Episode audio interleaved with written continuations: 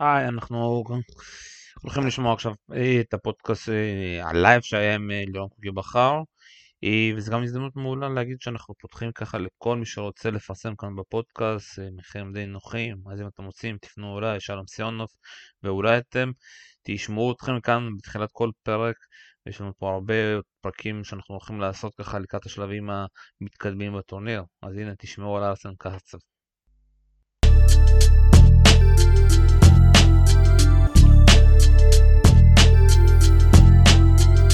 שלום שלום, ואנחנו כאן בלייב מיוחד אחרי העלייה של אסלאם קרצב לחצי גמר אוסטרליה. איתי כאן לירון קוגי בחר, מה קורה קוגי?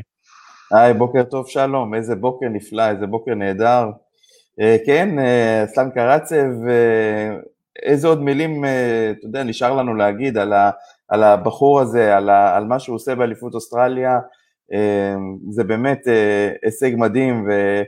אנחנו מכירים, אתה יודע, כל מי שעוקב אחרי טניס, אנחנו כבר מכירים את אסלאם קרצב לא, לא שבוע ולא שבועיים, לא מאליפות אוסטרליה הזו, אנחנו מכירים אותו עוד מהשנה שעברה, מההתקדמות והפריצה המדהימה שהוא עשה, ואנחנו מכירים את הסיפור שלו, הסיפור הישראלי, ועכשיו הסיפור הזה, בעקבות ההצלחה של אסלאם באליפות אוסטרליה, עושה הרבה רעש אצלנו בארץ, על, ה, על הסיפור שלו, על זה שהוא הגיע כאן בגיל ארבע ועלה לישראל, מבלדי קווקז, והתאמן אצלנו במרכז הטניס ביפו, ואיך איך זה שפספסו את, ה, את הכישרון הגדול הזה, אבל uh, צריך להודות שאסלאם קרצב בסופו של דבר, uh, אמנם היה כאן בישראל, אבל uh, מבחינתו הוא עשה את ההחלטה הכי נכונה שהייתה יכולה להיות, שזה בעצם uh, uh, לעזוב כאן את הטניס הישראלי וללכת uh, לרוסיה, שמה, שמה הוא קיבל את כל התנאים, שמה הוא התפתח כשחקן. אנחנו תמיד רוצים לקחת את החלק שלנו, אבל צריך להודות על האמת, אסלאם קרצב הוא, הוא, הוא נוצר תחת כמובן ה, היכולות שלו,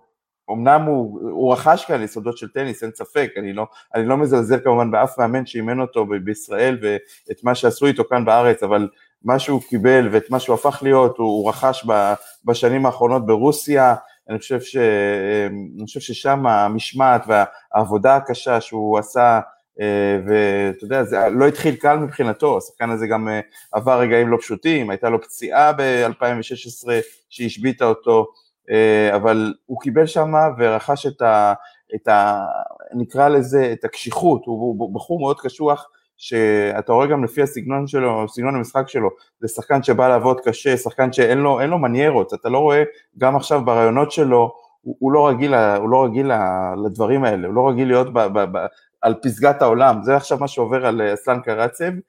ואתה רואה איזה בחור צנוע הוא, הוא גם נשמע כזה ברעיונות כזה, אולי חצי אדיש, חצי תדע,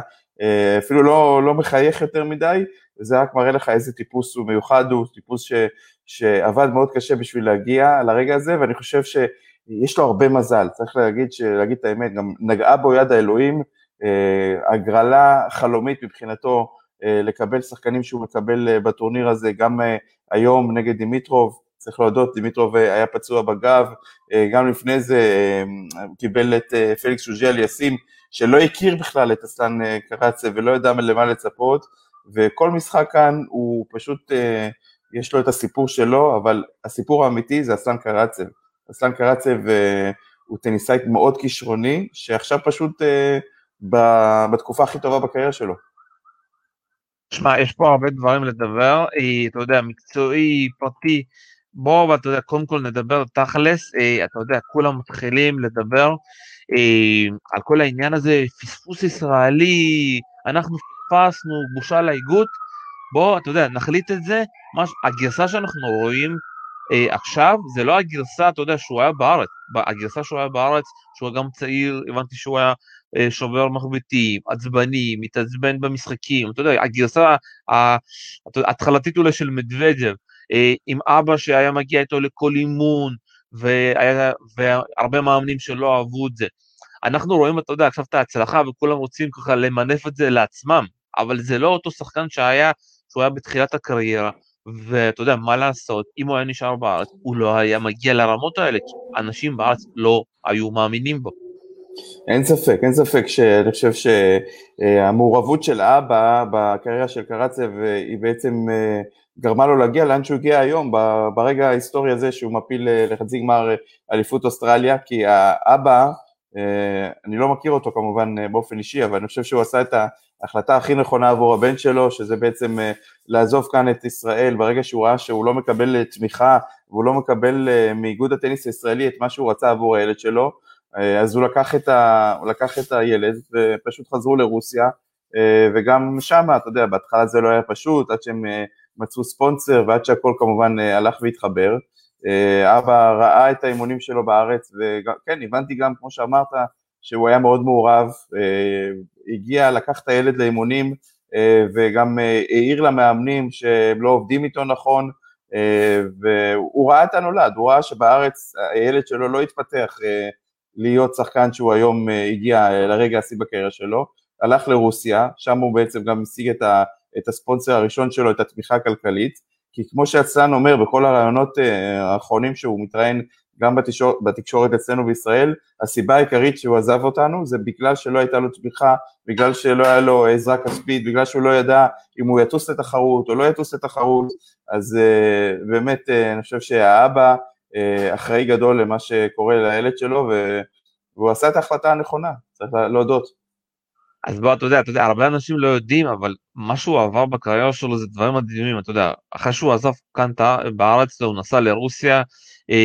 הגיע איזשהו ספונסר שראה אותו, אמר לו, בוא, אתה, אני לוקח אותך, זה ספונסר שהיה לו איזשהו מועדון פרטי, לקח אותו, הוא היה שם שנתיים, ואז הוא עבר למוסקבה, התאמן במוסקבה איזשהו זמן, ואז הגיע לגרמניה, להתאמן בגרמניה, גם, לא החזיק שם הרבה מעמד, שנה, שנתיים, החליט לעזוב, כי הוא לא הסתדר שם עם המאמנים, נסע אחרי זה לברצלונה, גם בברצלונה הוא היה איזושהי שנה, ולדעתי אחרי זה התחילה הפציעות, ומאז הוא, אתה יודע, הוא התחיל להסתובב בצ'לנג'רים, אה, תקופה ארוכה, אתה יודע, ולא היו כל כך הרבה הצלחות, ברוב הרעיונות הוא אומר שהיו לו הרבה פציעות, וההבדל התחיל דווקא לפני שנתיים, שהוא פגש את המאמן הבלרוסי שלו, עוד מעט אני אבדוק מה בדיוק השם שלו, ומישהו שהוא הכיר אותו, והם החליטו לעבוד ביחד, אם אני לא טועה מ-אלפיים שבע עשרה,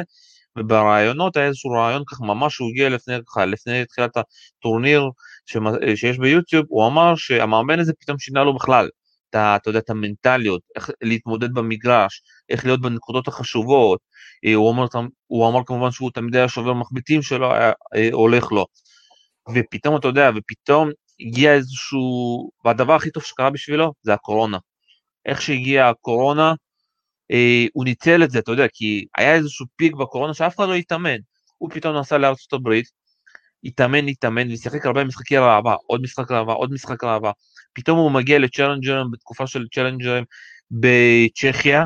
והוא מגיע לגמר וגמר, מנצח את סטן ורבינקה, ופתאום, אתה יודע, השם שלו עולה, וגם אנחנו ככה בפורום שלנו, מתחילים ככה להכיר, ואתה יודע, עוד פעם, וואו, הצלחות של קרצב, ואז הגיע, אתה יודע,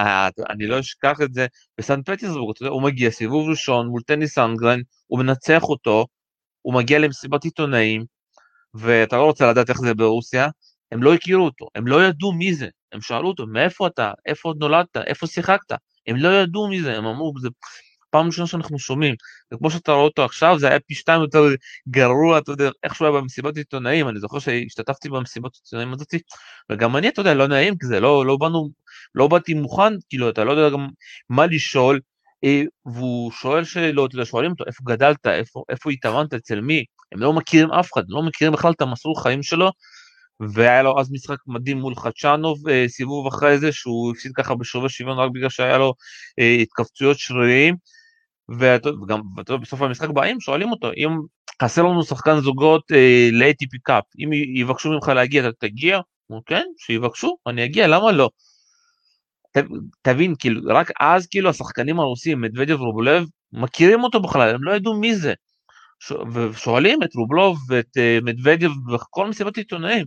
ואומרים, אנחנו כאילו, אנחנו לא באותו גיל, אנחנו קצת יותר מבוגר מאיתנו, מרובלוב, ברוב גם ממדוודיו, כי זה עשרים וחמש עשרים ושלוש, והוא תמיד היה בצ'לנג'ר, ופתאום אנחנו רואים אותו בסנט פטרסבורג, הוא משחק מדהים, הוא עבר את המוקדמות, אנחנו מתאמנים ב-איי טי פי קאפ, והוא נראה סבבה, בחיים, מדוודיו אמר את זה במסיבת עיתונאים, בחיים לא האמנתי שהוא הגיע לרבע, ועכשיו הוא מגיע לחצי, ואתה יודע, שואלים אותו גם, האם ההשפעה להיות ליד השחקנים, אתה יודע, שהרוסים, זה השפיע לו, הוא גם מתקשה להגיד, לענות משהו, הוא לא מבין את השאלות, כאילו אנחנו העיתונאים מבינים, כאילו אולי זה הגיע, אתה יודע, המוזה, הוא אומר, לא, אני עובד קשה, וזה,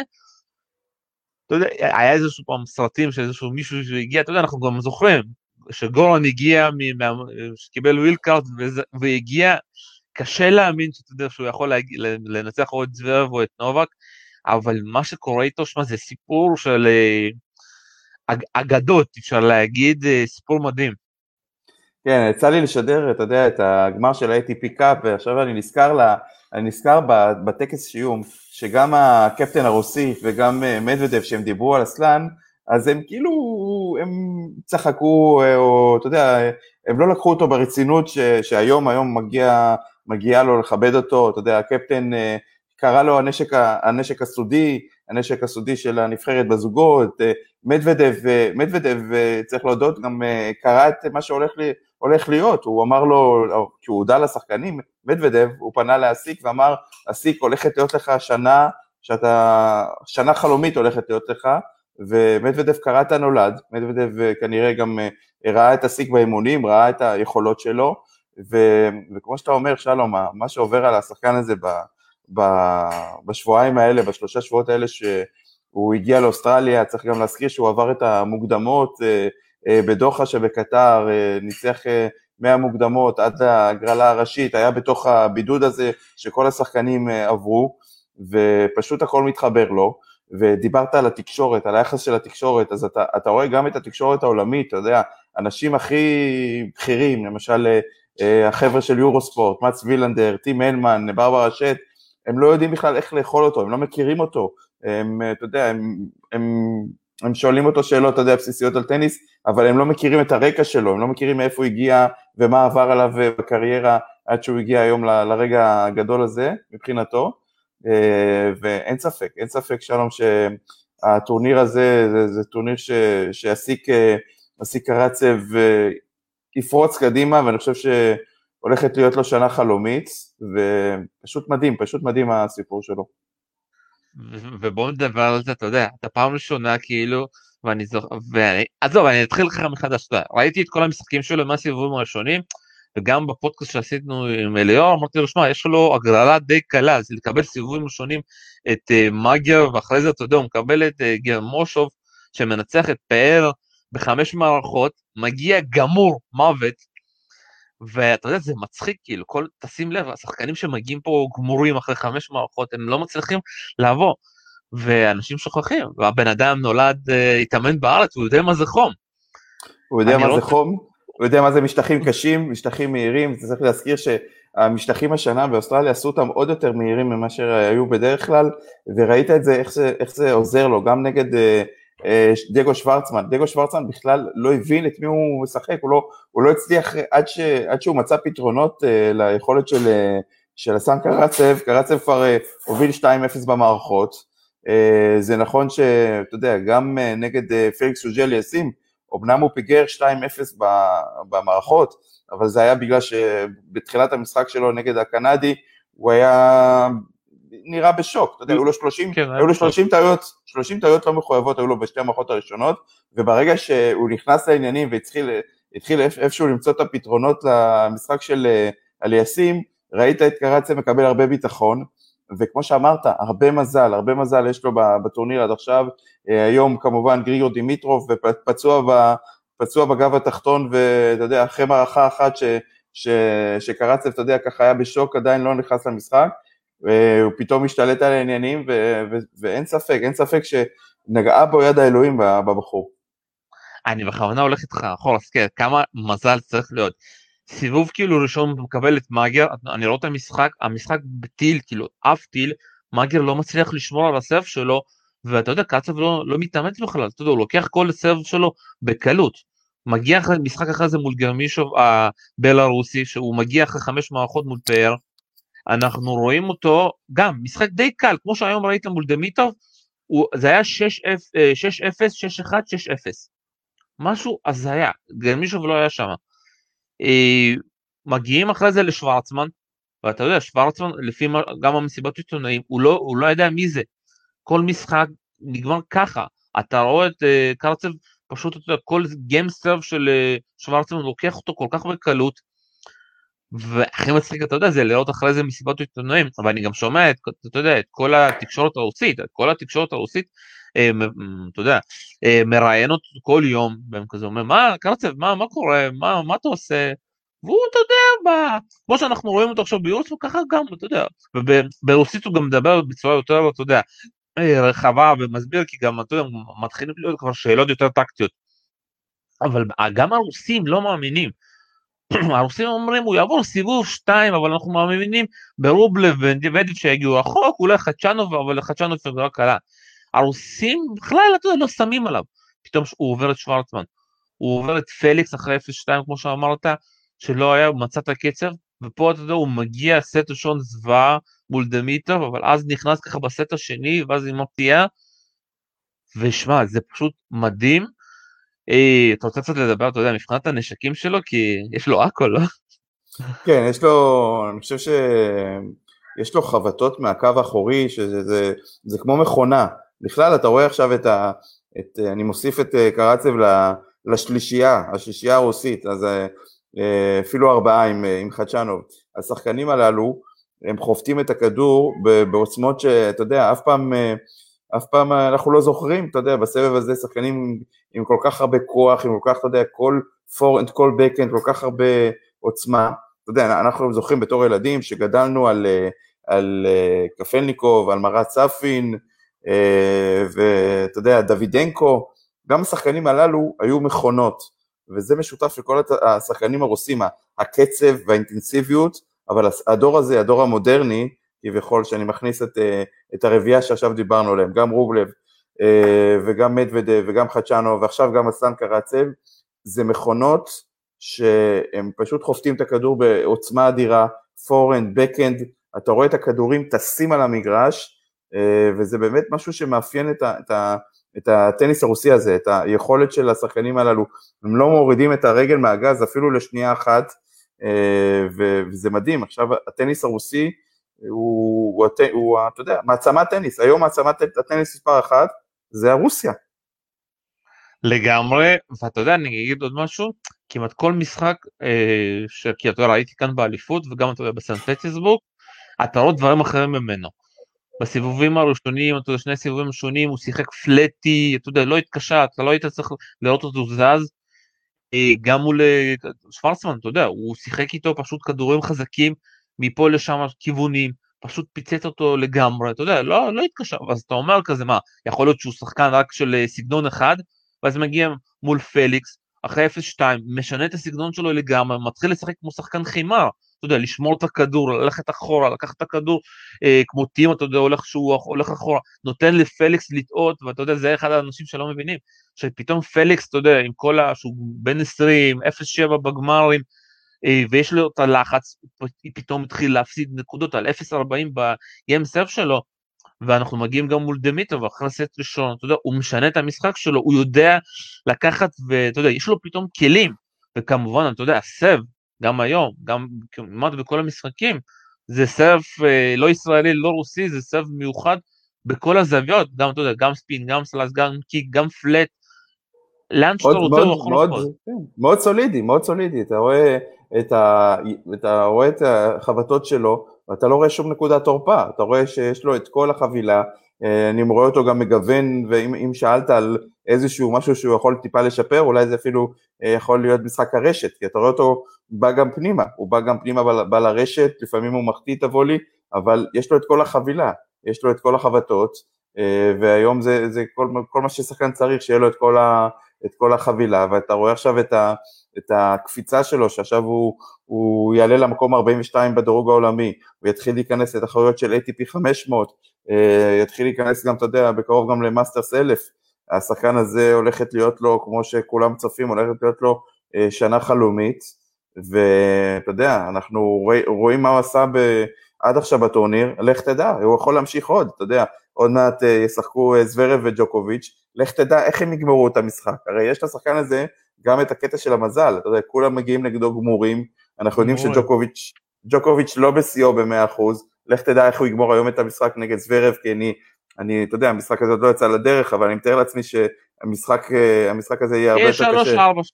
ארבע שלוש. יהיה הרבה יותר קשה מהמשחק הקודם שלו נגד מילוש ראוניץ', לך תדע איך, איך הוא יגיע, איך הוא יגיע באמת אה, לחצי הגמר, היריב של, היריב של הסן קרצה, אז איך תדע, אולי אפילו יכול להגיע לגמר, ואולי אפילו יכול להיות אה, גמר כל רוסי, כי אנחנו יודעים, ש, אנחנו יודעים שאחד הרוסים עומד ודבר רובלב בצד השני, אה, אחד מהם כמובן יפיל לחצי גמר, וכמו שהם נראים... מוותר על נדל, אני רואה, זה לא, לא טוב. אני אמרתי, אני אמרתי, אחד מהם יפיל לחצי הגמר, ולך תדע מה הם יעשו בחצי הגמר. בכושר הנוכחי, בכושר הנוכחי של שניהם, של מדוודב ורובלב, אתה תסכים איתי שניצחון על נדל הוא לא משהו שיפתיע אותנו, למרות שנדל בכושר טוב, בשלבים, במשחק האחרון היה נראה מדהים, אבל מדוודב ורובלב, תסכים איתי שיש להם את הכלים לנצח את נדל.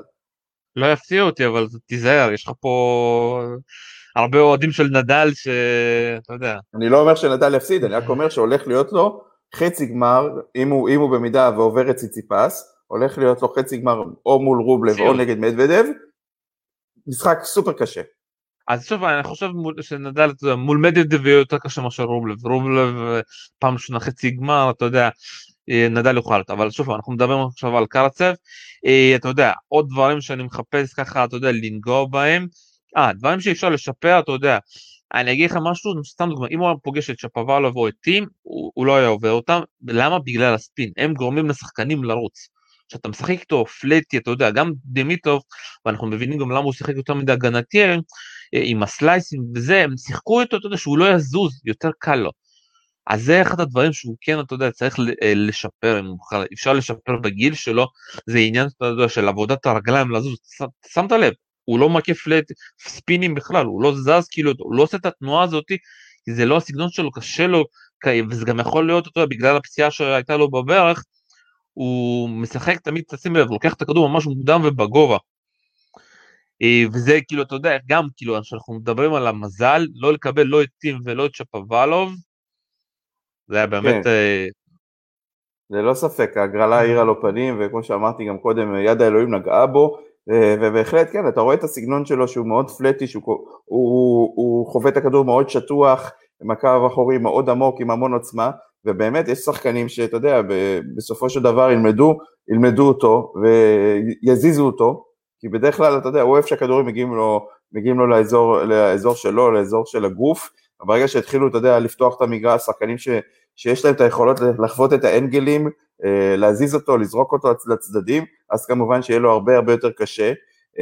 וכן, אין ספק שהשחקן הזה עוד ילך וישתפר, אתה יודע, דיברתי על משחק רשת שהוא יכול להוסיף את האלמנט הזה, אנחנו גם לא, לא רואים אותו יותר מדי משתמש בדרופ שוטים, שהיום, אתה יודע, היום כל שחקן צריך שיהיה לו גם את, ה, את, ה, את הקטע הזה במשחק שלו, כי קרצב הוא לא רק שחקן של מגרשים קשים, ראינו אותו גם מצליח מאוד על, על החמר, על החמר, כן, אז בתור שחקן חמר אתה היית רוצה שיהיה לך גם את הדרופ שוט, שזה חוותה סופר חשובה על החמר, אבל אין ספק שאתה יודע, השחקן הזה עכשיו מבחינה, מבחינת מה שהוא הגיע אליו, אתה יודע, עד הטורניר הזה הוא הרוויח, הרוויח קצת יותר מ-שש מאות אלף דולרים, עכשיו הוא, הוא עשה את אותו, אותו סכום, כאילו עכשיו הוא הרוויח קרוב, כן, בטורניר אחד הוא הרוויח כבר קרוב ל-שבע מאות אלף דולרים, שהסכום הזה כמובן עכשיו יאפשר לו, אתה יודע, לטוס עם, עם לא רק עם מאמן אחד, אתה יודע, אפשר לו גם לטוס עם פיזיותרפיסט, עם מאמן כושר, אין ספק שהטורניר הזה עכשיו סידר אותו לכל החיים, ואתה יודע, מדבר על המשפחה שלו, על האמא והאחות שנמצאות בחולון, האמא הבנתי שעובדת בתור אחות בבית חולים וולפסון, יש לו אחות שעובדת בהנהלת חשבונות כאן בארץ, אז עכשיו האח שלהם יכול, יכול לדאוג להם, יכול לדאוג לכל המשפחה. כן, אתה יודע, זה מצחיק ששאלו אותו איך הוא התחיל לשחק, הוא אמר, הם היו ככה, הלכו, אתה יודע, איפה שהם גרו, בבתי עם לדעתי, ופתאום ראו מגרש טניס, ואחותו התחילה לשחק, ואחרי זה הוא, אחרי כמה זמן אחותו החליטה לפרוש, והוא המשיך, ואז אבא שלו באמת, אתה יודע, זיהה והתחיל ככה למשוך אותו לכיוון הזה, ובוא, אתה יודע, בוא, אתה יודע, עוד פעם אני חוזר אחורה, ואני אדבר, אתה יודע, פתאום, אתה יודע, נזכר לי שחר פאר, דודי סלע, וקרצב, אתה יודע מה משותף לכולם? האבא, פחות, אצל דודי זה יותר האח שדחף אותו, האבא, יכול להיות פה שאתה בסופו של דבר טניס, במיוחד בארץ, בלי איזשהו גוף, אתה יודע, מישהו משוגע, שלא שם את כל הג'יטונים עליו, אי אפשר, אי אפשר באמת להצליח, אתה יודע, אני מקבל כבר פה תגובות ש... אתה יודע, על כמה הטניס שלנו רע, ויש פה בלגן, אבל בסופו של דבר, שמה, אף אחד לא האמין בו, אף אחד לא האמין בו, ורק בגלל בן אדם אחד, שלקח את הקריירה שלו, והכריח אותו, אתה יודע, ולהמשיך ולהמשיך, והוא הגיע, שוב, אנחנו לא מבינים, הוא פעם ראשונה, אחרי עשר ניסיונות, עלה להגרלה ראשית, בפעם הראשונה, הוא מגיע לחצי גמר, זה, אתה יודע, שוב, סיפור לסרטים, של הוליווד, של נטפליקס, לא למציאות. אין ספק, אין ספק שכל ה... כל מה שעובר על קרצה מתחילת עשרים עשרים ואחת זה, זה, זה, זה לחיות בתוך חלום, אתה רואה שהבן אדם הזה עדיין גם לא, לא רגיל ל, ל, ל, למה שעכשיו הוא חווה, אתה רואה אותו מדבר אחרי הניצחון, אתה יודע, הוא, הוא לא מתרגש, לא מחייך יותר מדי, יש לו את אותן תשובות לכל, ה, לכל השאלות הללו, ועדיין הוא לא יקל לדעתי שהוא הגיע לחצי גמר של גרנדסלאם, אני יודע, זה... זה זה לחיות בתוך חלום, מה שעובר עליו עכשיו, זה, זה חלום, אני בטוח ש, שהוא יצליח להקל את זה, אז אתה יודע, אותו, אתה יודע, גם לומד להתראיין, אתה יודע, כי עד עכשיו, איפה הוא התראיין עד עכשיו, הוא, אתה יודע, הוא לא רגיל לבאז התקשורתי הזה סביבו, זה משהו עכשיו שהוא יצטרך, אתה יודע, גם להתמודד עם זה, כי זה משהו שכל התקשורת, לא רק אנחנו הישראלים, שאתה יודע, קופצים תמיד כטרמפיסטים על כל הצלחה של מישהו שהיה פה כמה שנים בארץ, אז אתה יודע, ברוסיה כמובן עכשיו יש באז סביבו, ואין ספק שזה סיפור מעניין אותנו, בגלל שהוא היה פה בארץ מגיל ארבע, עד, אתה יודע, עד שהוא עזב לרוסיה, אבל אין מה לעשות, חבר'ה, זה הצלציה וטניסאי רוסי, נכון שהוא היה כאן בארץ, נכון שהייתה כאן הזדמנות, אבל לא הייתה שלנו. לא הייתה שם כאן שום הזדמנות, ושוב פעם, אני הולך איתך לזה, לא הייתה כאן שום הזדמנות, כי אף אחד לא האמין בו, אנחנו שוב פעם, אתה יודע, אנחנו רואים... למה, אבל אם... אם היו מקבלים את ההחלטה כן לקחת אותו לאקדמיה וכן לתמוך בו, אז יכול להיות שכן או נשאר בארץ? יכול להיות שכן, אבל אני, אני חושב שאם הוא מגיע, אתה יודע, לגיל עשרים עשרים ואחת, ש, שזה איזשהו פיק, אתה יודע, שאתה צריך להצליח באופן, באופן עצמאי כבר, ואז אתה לא מצליח, אתה צריך לחזור לארץ, ואתה יודע, ולחפש פה עבודה. אין, שלום, נכון, שלום, אין מה להשוות, אין מה להשוות, קצת לא שומעים אותך טוב, אז אולי תחליפו למקום קצת, לא שומעים אותך טוב. אני אומר, אין מה להשוות, במידה ואתה יודע, במידה והסלן היה נשאר בארץ, אין מה להשוות בין התמיכה שהוא מקבל היום ברוסיה, לבין התמיכה שהוא היה מקבל כאן. איגוד הטניס הישראלי הוא אחד האיגודים כמובן הקטנים בעולם, התקציב שלו הוא כמה? שני מיליון שקלים בשנה, הסלן אם היה נשאר בארץ היה מתבזבז, אתה יודע, לא היה מגיע לשום הישג, כי לא היה לו מספיק את התמיכה, ואני חושב שאין מה לעשות, מבחינתו הוא עשה את ההחלטה הכי נכונה ביחד עם אבא שלו, שזה לעזוב לרוסיה, כי אנחנו יודעים שברוסיה, אתה יודע כמה כסף יש שם, איגוד, איגוד הטניס הרוסי, שיש לו את התקציבים ויש לו את המשאבים, יכול להשקיע בשחקנים הללו, ואין ספק שאתה יודע, אנחנו אומרים למה הוא עזב, אבל אתה יודע, מבחינתו, הוא עשה את ההחלטה הכי נכונה שיכולה להיות. ההחלטה אה, הכי נכונה, המאמן שלו בדיוק שרציתי להגיד לך, יאר, אה, דווקא לא, לא נראה לי פה שזה, מה שכתוב פה זה נכון, אבל אה, יש לו מאמן בלרוסי שבאמת שינה לו אה, את הקריירה לגמרי, ובוא שוב פעם, אתה יודע, איך מתכוננים עכשיו לחצי גמר, אתה יודע, אתה פוגש את נובק או את זוורב, זה שחקנים שראית אותם בטלוויזיה, אה, כאילו, אתה יודע, הוא יכול להיות בחצי גמר, שבחצי גמר השני זה נדל ומדוודיו או רובלב, הוא, הוא לא שייך לפה, איך מתכוננים, אתה יודע, איך, איך מתכוננים, ושוב פעם יש פה איזשהו תגובות ששם מתאמנים בעולמות, ופה אני שוב פעם מסביר, לא, רוב הקריירה של קרצב הוא עבר לרוסיה, אבל הוא תמיד היה במקומות אחרים, נדד, נדד. ב, נדד, הוא היה במוסקו עד גיל שמונה עשרה, ומאז הוא נודד, גרמניה, ברצלונה, בלרוס, עכשיו הוא מתאמן בבלרוס במינסק עם המאמן שלו, אז שוב פעם, זה כיף שאנחנו רוסיה ויש שם התנאים, כל השחקנים הרוסים לא מתאמנים ברוסיה, מדוודיו גר כבר הרבה שנים במונקו, ככה הוא הכיר גם את המאמן שלו, רובלב בכלל בספרד עם כל המאמנים הספרדים שלו, אנחנו צריכים להבין שכמה שזה השם סקסי רוסיה וכל ההצלחה הזאת, אבל אי אפשר להתאמן שם בחוץ. אין ספק, ו... אין ספק ש... אין ספק שרוב הטניסאים, אתה יודע, רוב הטניסאים הם אומנם שחקנים, המוצא שלהם הוא רוסיה, והם מקבלים את העזרה מרוסיה, אבל הם הולכים, אתה יודע, עם המאמנים שלהם, כמו שהזכרת, את אסלן שהלך לבלרוס עם המאמן שלו, את רובלב שמשחק בספרד, אתה יודע, אצל המאמן שלו, פרננדו ויסנטה, אותו דבר, אתה יודע, כנ"ל גם לגבי המאמן הצרפתי של מדוודב, אז כל אחד לוקח, אתה יודע, לוקח לאן שנוח לו, אבל אין ספק, אין ספק שאת ה... התמיכה ואת ה, אתה יודע, התמיכה הכלכלית עכשיו ש, שעכשיו אסלן יקבל, אתה יודע, הם זכו עכשיו ב-איי טי פי קאפ, אני בטוח שמעכשיו הוא יהיה חבר קבוע גם בנבחרת הדייביס, אתה יודע, הרביעייה הזו שהזכרנו, גם את חדשנו, ותוסיף לזה, הרוסים עכשיו הם פשוט, אתה יודע, הם, הם מעצמת טניס שאני לא רואה היום מדינה שמתקרבת אליהם מבחינת הכושר הנוכחי של השחקנים שהם נמצאים בו. העומק. יש פה גם עוד תגובה של סטאס שאומר, תפסיקו כבר עם אף אחד לא אמין בו בארץ, הפריצה שלו בגיל עשרים ושמונה, וזה רק בגללו. אני מסכים איתך לגמרי. שוב פעם, המנטליות הזאת שבונים, שאתה נכשל ואתה נכשל ואתה נכשל ואתה נכשל ואתה נכשל, בסופו של דבר כולנו יודעים לשחק טניס, אתה יודע, כל מי שנמצא בצ'לנג'ר הם שחקנים טובים, פשוט אף פעם אתה יודע, לא מגיע להם העלילת מזל הזאת, המזל הזה, שזה הכל התחבר בטורניר אחד, פתאום אתה עולה, פתאום אתה מקבל הגרלות קלות, וברור, אבל שוב פעם, אנחנו אומרים תמיד, אף אחד לא מין בו בארץ, אתה יודע, מבחינת הקטע הזה שבארץ לא היה לך את הסבלנות הזאת להמשיך, ואנחנו רואים את זה עכשיו, אתה יודע, אבל אתה יודע, אני מסכים גם עם סטאס, אתה יודע, בגיל שתים עשרה, ובגיל שלוש עשרה, בגיל ארבע עשרה, אף אחד לא יודע איך השחקן הזה יהיה כשהוא יהיה בגיל עשרים ושבע, בגיל עשרים ושמונה, מתי הוא יפרוץ וזה. אז אתה יודע, אני מסכים איתו בקטע הזה ש, שה, שאנחנו מדברים, אתה יודע, שאף אחד לא האמין בו בארץ, אף אחד לא ידע באמת אז באותה תקופה מה יהפוך להיות אסלן קרצב.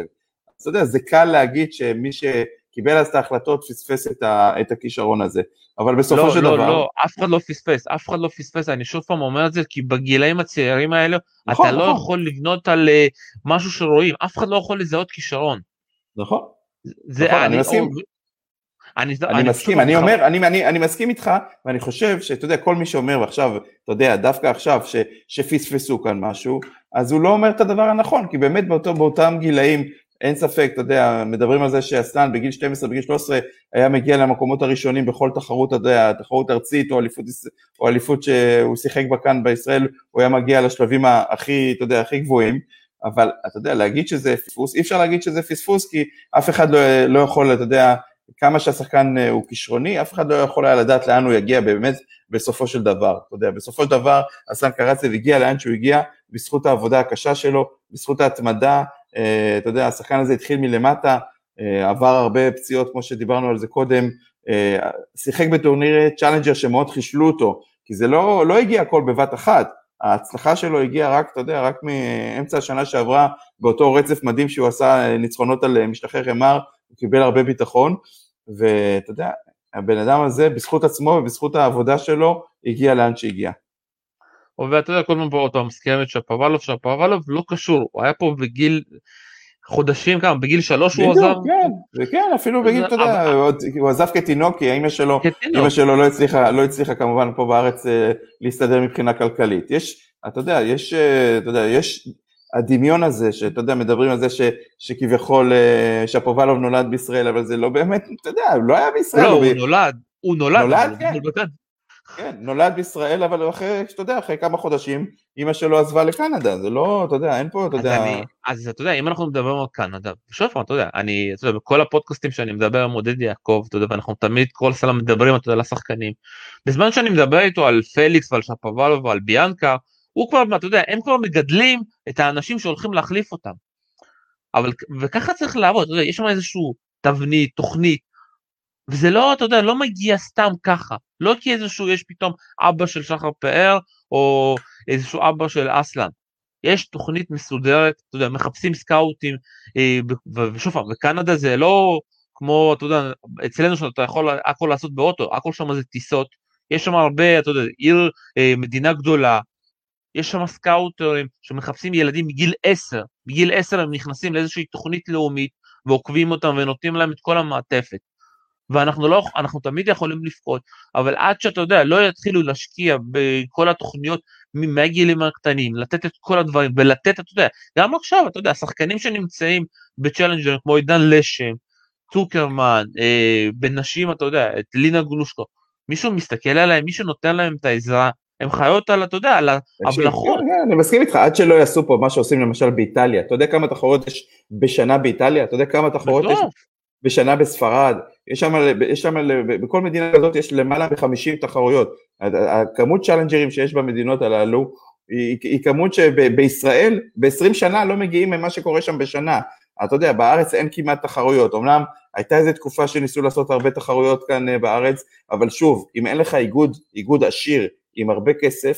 וספונסרים, אתה לא יכול להביא תחרויות לארץ, אז uh, בסופו של דבר, שחקן יכול להתפתח רק דרך יציאה לתחרויות, וברגע שאתה יודע, אין לך את זה כאן בארץ, אז זה המצב של הטניס הישראלי, השחקנים לא יכולים להתפתח, הם צריכים לצאת לנסוע לתחרויות בחול, עזוב שעכשיו, אתה יודע, עם כל מה שהיה עם הקורונה, השחקנים שלנו כמעט ולא לא נסעו לתחרויות, וגם לא היו כאן בישראל יותר מדי תחרויות בגלל המצב שהיה, אבל שוב, איגוד הטניס יצליח לגדל שחקנים, רק אם יהיה לו כסף, דבר ראשון, ודבר שני, רק אם יהיו פה כמות מספיק גדולה של תחרויות, כדי שהשחקנים ישחקו ויתפתחו, כי כרגע המצב של הטניס הישראלי הוא בשפל המדרגה, השפל שאתה יודע, אני לא זוכר, אני מסקר הטניס הרבה שנים, הרבה זמן המצב של הטניס הישראלי לא היה בשפל כזה גדול,